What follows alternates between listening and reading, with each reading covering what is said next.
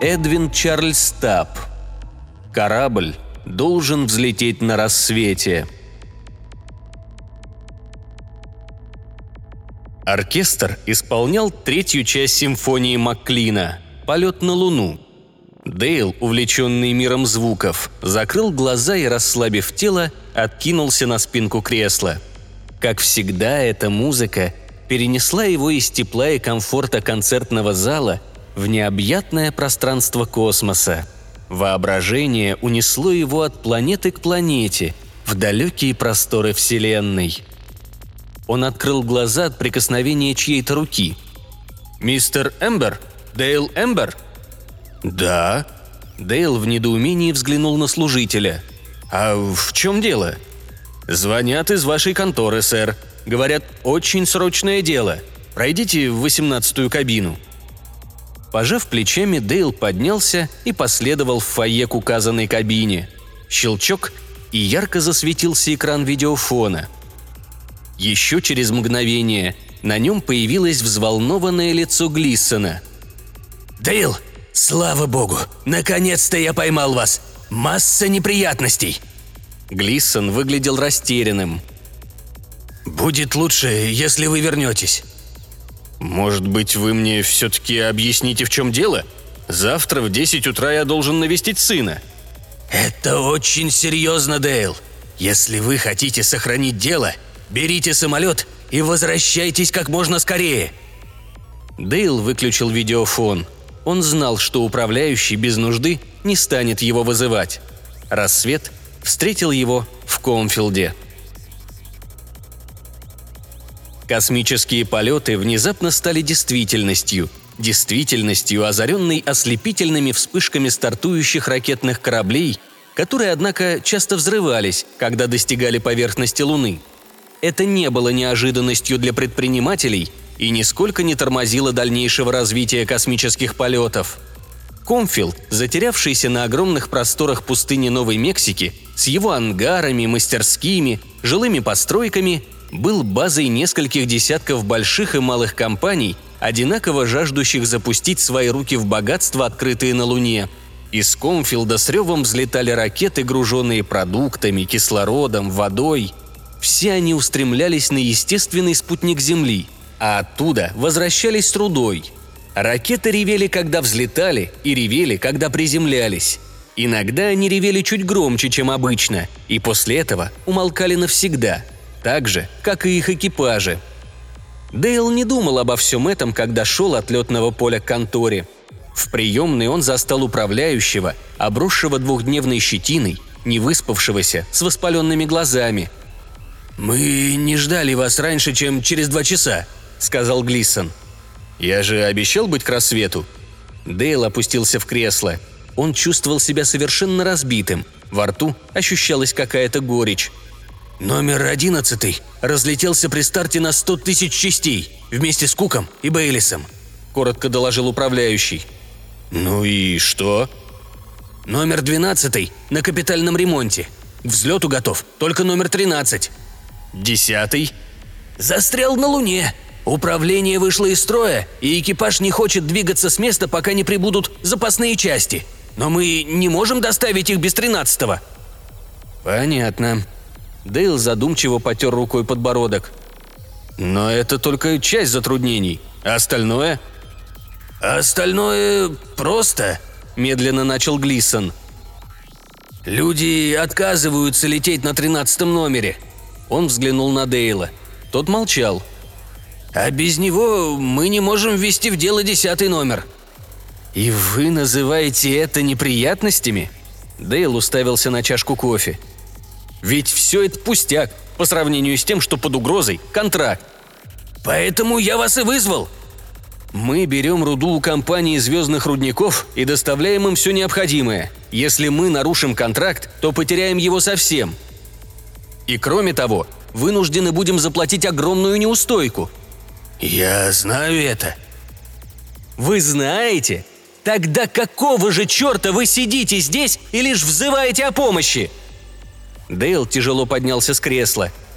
«Кто пилот на тринадцатом?» «Макдональд, но он...» «Где он живет?» «В поселке, дом 22, но...» Не слушая, Дейл направился к выходу. У самой двери он остановился и обернулся к Глисону. «Если позвонит мой сын, скажите ему, что все в порядке. Понятно?» Глисон кивнул. Комфилд был порождением бума, и это особенно чувствовалось в жилых кварталах.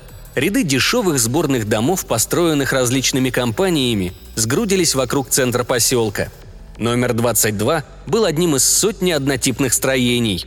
Дейл с трудом пробился сквозь глубокий песок входной двери. Он думал, что застанет Макдональда еще спящим, но ошибся. На его вторичный стук дверь распахнул невысокий худощавый молодой человек с нервным лицом. Из глубины дома слышались плач и женский голос, успокаивающий ребенка.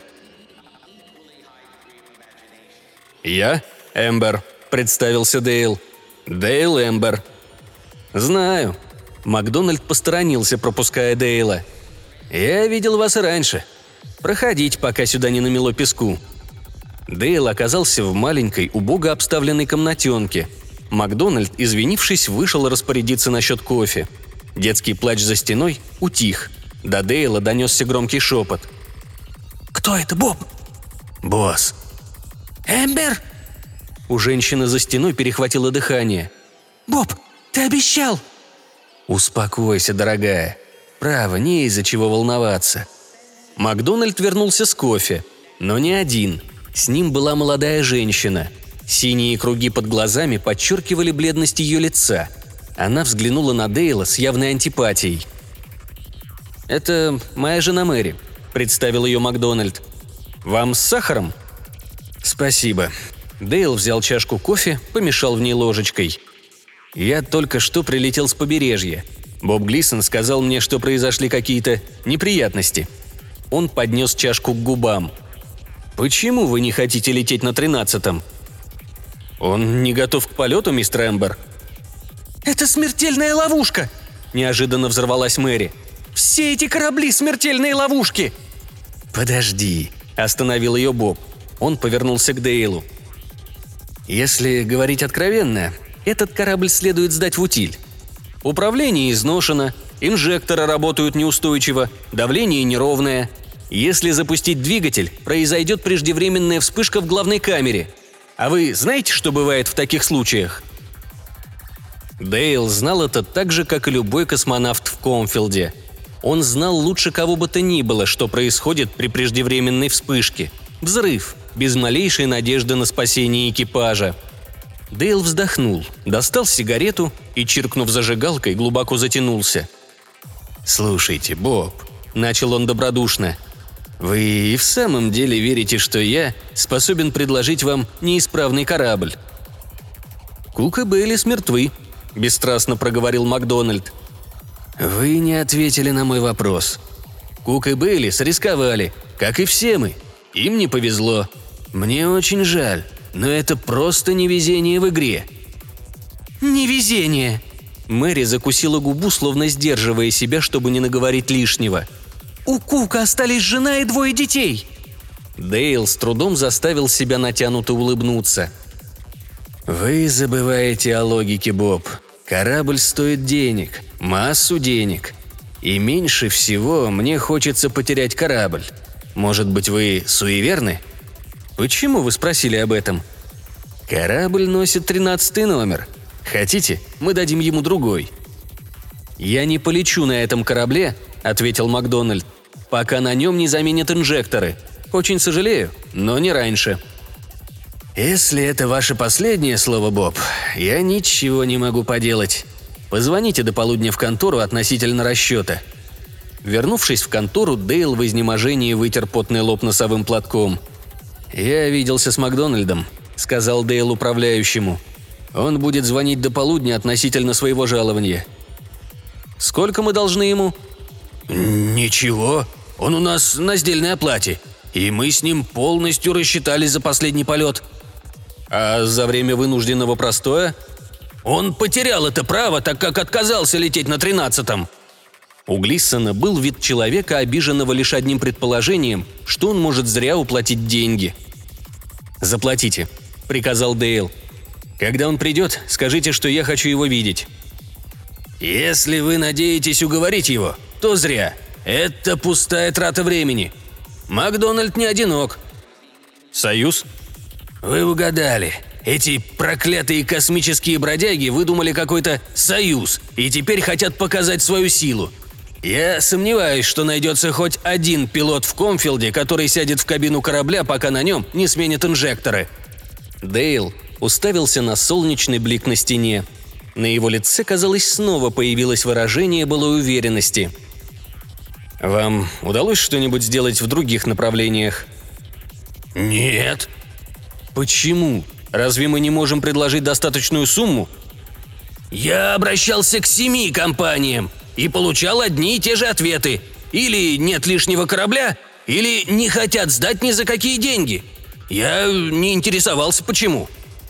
Но Дейл знал почему. Контракты представляли огромную ценность. Помочь конкуренту значило дать наступить себе на горло. Кораблей было больше, чем грузов. Сколько времени требуется, чтобы сменить инжектора на тринадцатом? «Лучше спросить об этом Майка». Глиссон нажал кнопку и сказал в микрофон. «Майк, это Глисон. Срочно зайдите в контору. Здесь мистер Эмбер. Он хочет вас немедленно видеть». Майк вошел в контору без тени смущения. В уголке его рта была сигарета. Он сел без приглашения. «Вам хочется знать, будет ли номер 12 готов ко взлету к завтрашнему утру?» – сказал он, не выслушав вопроса. «Ответ – нет». «Хорошо», – сказал Дейл. «Тогда скажите мне, можно ли быстро сменить инжекторы на тринадцатом?» «Нет». «Почему?» Для смены и испытаний потребуется 48 часов. За 24 часа сделать невозможно. На смене инжектора может работать только один человек. Если мы не доставим грузы в течение 36 часов, мы потеряем контракт. Дейл с трудом сдерживал себя. Завтра на рассвете корабль должен взлететь. Несмотря на протесты секретарши, Дейл уверенно толкнул дверь кабинета Блейка, владельца компании «Транслуна». «Буду краток», – начал он. «Я хочу зафрахтовать на один рейс корабль вместе с экипажем». Блейк достал сигару, медленно покатал ее в ладонях, обрезал и закурил. У него был вид человека, довольного жизнью. «Ваш управляющий, Глисон, поднял меня утром с постели. Мой ответ остается тем же – «Нет». «У вас есть на это причины?» «Конечно». Блейк сложил губы трубочкой и выпустил кольцо дыма. «У меня нет лишнего корабля. Этого достаточно?» «Я хотел бы знать настоящие причины». «Сколько для вас стоит контракт со звездными рудниками, Эмбер?» «Не так много, как вы думаете. Вы зря заноситесь, Блейк. Я помню времена, когда вы приходили молить меня о помощи. Припоминаете?» «Помню». Внезапно Блейк отбросил в сторону свое фальшивое добродушие. «Но я помню и ответ, который вы мне дали. Да, вы помогли мне, но какой ценой?» Я оказался в безвыходном положении и должен был согласиться. Я не забыл этого, Эмбер. «Бизнес есть бизнес», — сказал Дейл. Вы делаете свои деньги, я свои. Но ведь я дал вам возможность сохранить дело. Я ведь не милостыню прошу, Блейк. Я заплачу полную цену за корабль. Вы сами можете оказаться в подобном положении. Союз начнет давить и на вас. Дейл перегнулся через стол к собеседнику.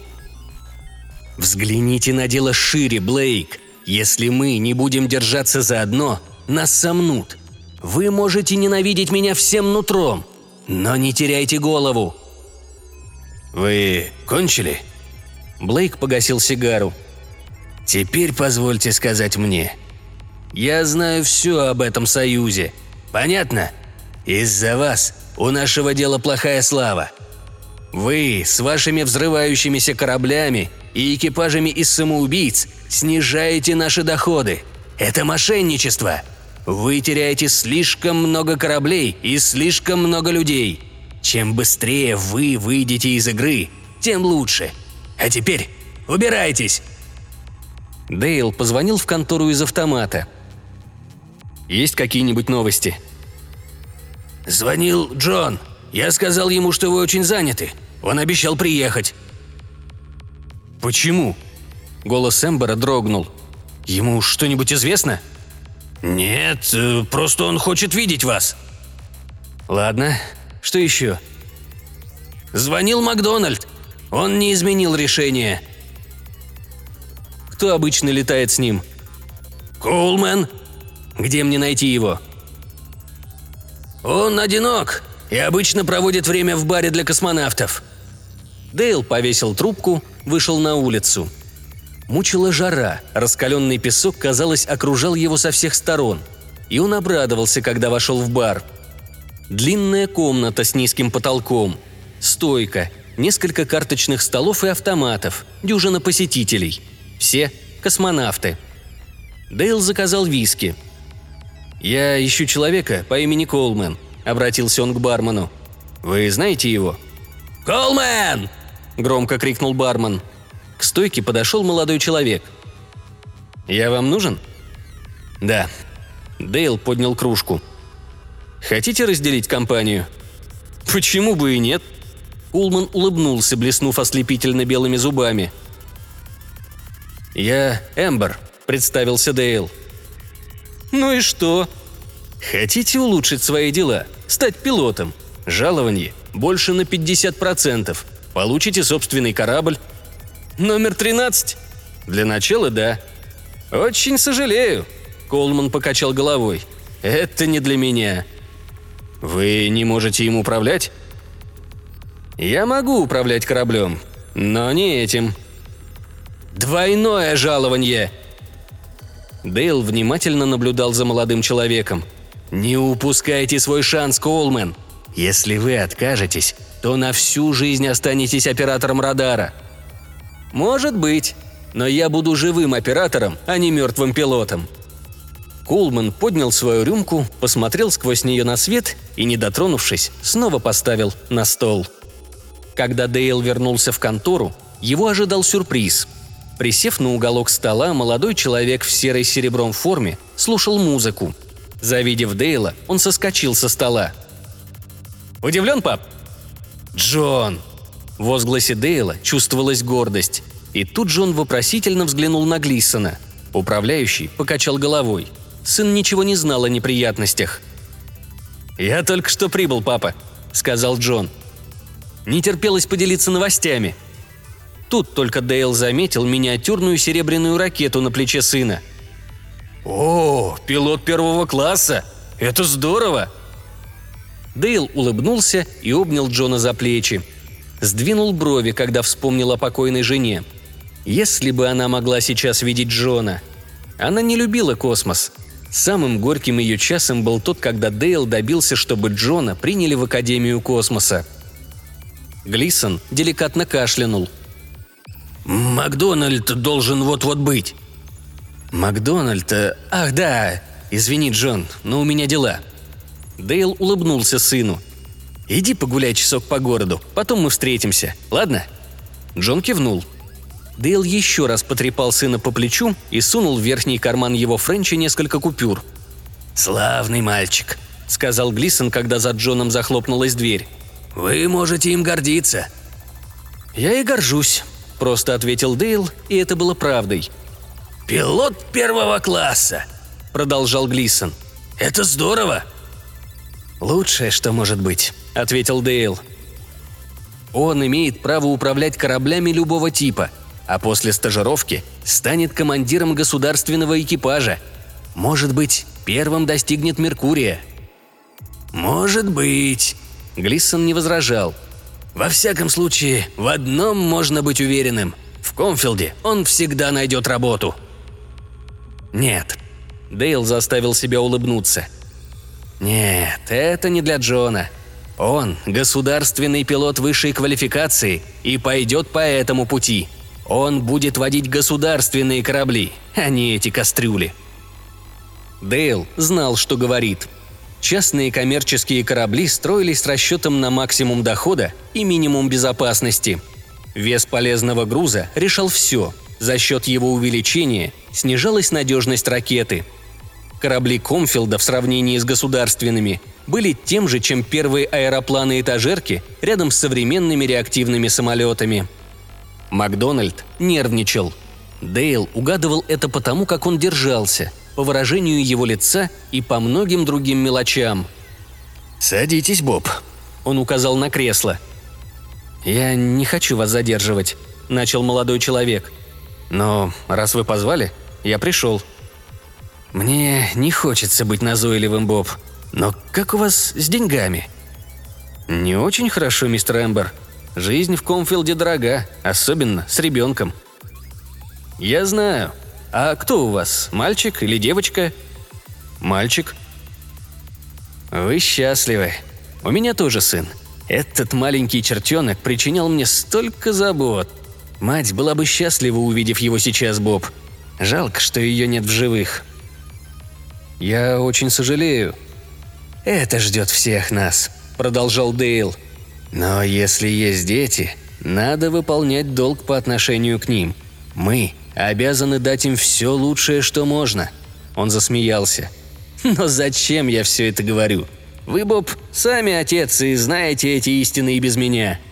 Вам с семьей непременно надо поехать в горы. Так сколько мы должны вам, Боб, за пять дней простое?» «Да, но...» Вы думаете, что потеряли право на эти деньги, отказавшись лететь на тринадцатом? Да. Слушайте, Боб, что привело вас в Комфилд? Обычная причина. Мне надоело летать на реактивных самолетах. Хотелось подняться на следующую ступеньку. Да, Боб, я понимаю. Казалось, Дейл говорит искренне. Я завидую вам. Я бы все отдал, чтобы полететь самому, но первые же две минуты убьют меня. Я завидую вам, Боб, и думаю, что сейчас вы делаете глупость. Потому что хочу остаться в живых? Жизнь полна риска, Боб. Дейл замолчал, вынул сигарету, размял ее, закурил. Впрочем, забудьте о риске, Боб. Я не об этом собрался говорить с вами. Двигатель на тринадцатом в полном порядке, но не в этом дело. Я хотел поговорить о Союзе – «В Союзе нет ничего плохого. Это наша единственная защита». «Защита? Но от кого? От смерти? Она сама придет в свой срок, не раньше. Жалование. Вы за один полет получаете больше, чем обычный человек зарабатывает за шесть месяцев. Против владельцев? Неужели вы не понимаете, что этого вовсе не требуется?» Дейл бросил окурок в пепельницу – «Это все, о чем вы хотели говорить со мной?» – спросил Макдональд. «Нет». Дейл достал чековую книжку, вырвал из нее листок, подписал и протянул молодому человеку. Макдональд взял чек, взглянул на него. Макдональд взял чек, взглянул на него, потом на Дейла. «Здесь ошибка, мистер Эмбер. За два последних полета мне уже заплатили». «Берите», и отправьте жену с ребенком в горы или на побережье». «Я не могу». Макдональд положил чек на стол. «Берите, ведь я ничего не требую от вас. Пусть это будет моим подарком ко дню рождения вашего мальчика». Макдональд медленно покачал головой. Его губы пересохли. Взгляд был устремлен на чек, лежащий на столе. «Майк может что-нибудь сделать с двигателем до темноты?» – хрипло спросил он. – «Думаю, что да». «Черт с ним». Макдональд закусил губу. «Налаживайте двигатель, и я попробую». Глиссон ворвался в контору, едва сдерживая радость. «Я знал, что вы добьетесь своего, Дейл!» – воскликнул он. «Это взорвет Союз! Майк уже работает на корабле!» Но Дейл не чувствовал удовлетворения. Он слишком устал от всего – Голос Джона вывел его из забытия. «Ты свободен, папа? Мне хотелось бы поговорить с тобой». «Тебя что-то тяготит, сынок?» – спросил Дейл. «Да, папа. Ты говорил с кем-нибудь в городе?» «Да, с человеком, которого зовут Колман, и другим по имени Янг. Они плохо отзывались о тебе». «И ты хочешь знать почему?» «У меня дело, Джон. А если у тебя есть дело, то есть и враги. Их сотни. Пусть это тебя не волнует». «Я не о том, папа». Джон по-прежнему оставался мрачным. «Это гораздо серьезнее. Они ненавидят тебя. Они говорили вещи, в которые я не могу поверить. Например, Кук и Бейлис погибли на твоем корабле, и они не единственные. Ты посылаешь людей на кораблях, которые ни к черту не годятся. Ты обманываешь их. Тебе нельзя доверять. Ты молод, Джон, и во многих вопросах идеалист. Запомни, неудачники всегда ненавидят тех, кто добился успеха. Почему я должен переживать из-за того, что мне завидуют и ненавидят меня? Я владелец кораблей. Я посылаю их в космос. Мы ведущие, Джон. А для этого тоже нужно мужество. Дейл взглянул на сына. Тот сидел, опустив голову. «Я никогда не лгал тебе, сынок. И не собираюсь. Конечно, наши корабли менее надежны, чем государственные, и пилоты иногда гибнут на них – но они сами идут на этот риск. И кроме того, им за это хорошо платят. «А что с номером тринадцатым?» – тихо спросил Джон. «Могу ответить. Просто пилот был недоволен оплатой. Но на рассвете он летит. Ты удовлетворен?» Джон задумчиво покачал головой. «Это правда?» «Я не лгу тебе, Джон». Голос Дейла звучал совершенно спокойно. Я не принуждал его лететь. Пойдем, проводи меня». В конторе ждал Майк. Дейл похлопал сына по плечу. «Иди отдохни, у меня еще есть дела». Джон опустился в кресло в углу комнаты. «Как у вас?» Тихо, чтобы не слышал сын, спросил Дейл. «Плохо», — ответил полушепотом Майк. Замасленными пальцами он вытащил из кармана комбинезона сигарету и закурил — я сделал все, что только возможно сделать с этим проклятым двигателем. Она поднимется? Да, поднимется. Но как высоко – это вопрос. До Луны она доберется? Может быть. Инженер глубоко затянулся. Это не мое дело, мистер Эмбер. Но машина ненадежна. А у Макдональда жена и ребенок. Макдональд согласился добровольно – «Ладно, делайте, как знаете». Инженер выбросил окурок. «Макдональд сейчас явится вместе с Глисоном. С ним еще люди. Янг тоже придет. Он организатор Союза». «Черт побери! Почему вы не предупредили меня?» Рядом судорожно перебирал носовой платок Глисон. Дейл схватился за голову.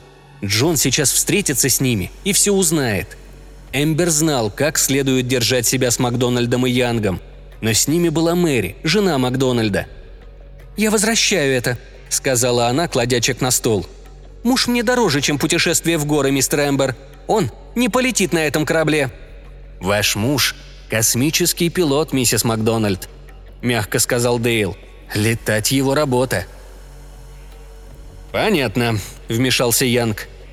«Но этот корабль опасен». «Он не полетит», Мэри так стиснула пальцы, что они побелели. Дейл взял чек со стола и вложил в ее ладонь. «Возьмите», — сказал он. Потом повернулся к Макдональду. «У меня к вам предложение. Вы ведете корабль на Луну, а я делаю вас главным пилотом с участием в доходах и твердым жалованием». «Деньги», — горько сказала Мэри раньше, чем Макдональд открыл рот для ответа. Все, что вы можете предложить, это деньги!»